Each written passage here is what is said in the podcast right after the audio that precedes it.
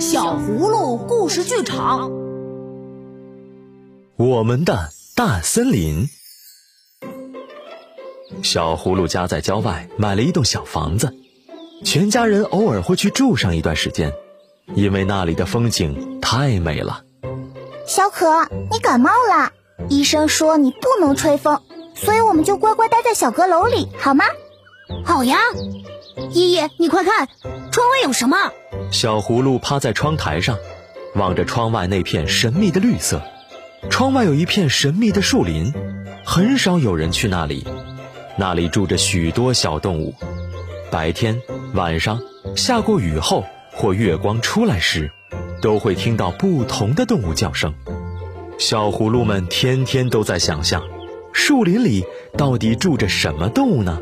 哇，这片树林真的很美，我每次经过啊，都会忍不住停下来看一看。妈妈，您进去过吗？没有，我从来没有去过。树林太茂密了，该不会有什么奇怪的动物出没吧？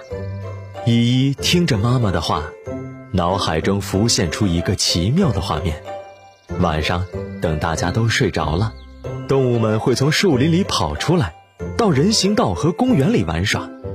家养的小猫也会跑出来去树林里探险，因为树林和小葫芦家只隔了一堵墙，小鸟常常飞进来吃掉那些掉在地上的米粒，斑纹猫总是大摇大摆地从房檐爬到屋顶去晒太阳。有一天，依依推开阁楼的门，发现一只松鼠正坐在窗台上，可爱极了。妈妈，窗台上有一些大大小小的种子。大概是松鼠留下来的。每棵大树都是从这么小的种子长起来的哟。小葫芦们惊讶地看着这些神奇的种子，然后把它们种在花盆里，天天浇水，希望它们快快长大。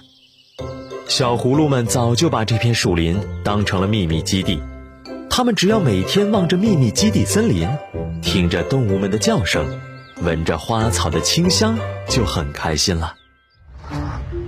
一天早上，两个小葫芦在睡梦中被巨大的声音吵醒。他们打开窗户一看，树林中的大树和花草几乎都被砍光了。挖土机在阳光下挥舞着怪兽。为什么要砍树？小可跑出去，生气地问砍树的工人。工人却说：“这里要盖大楼了，这些树会挡住我的广告牌。”不准砍树！依依双手护着最后一棵老榕树。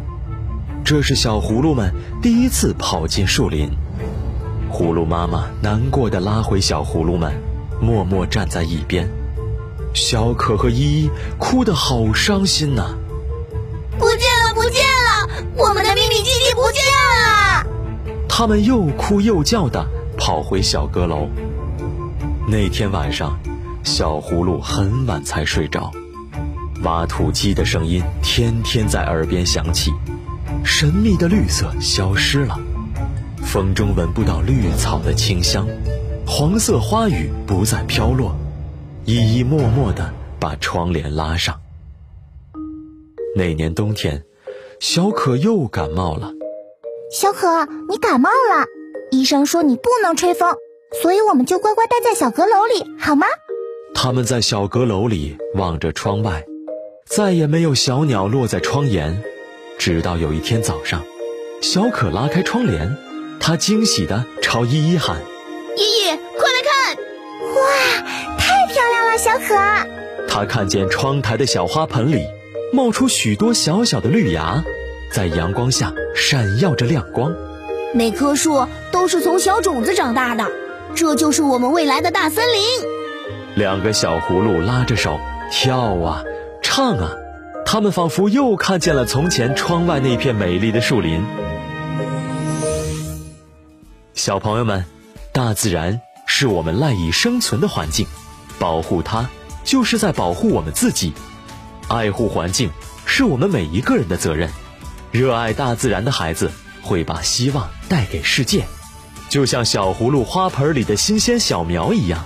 一定会在未来长成一片美丽的森林。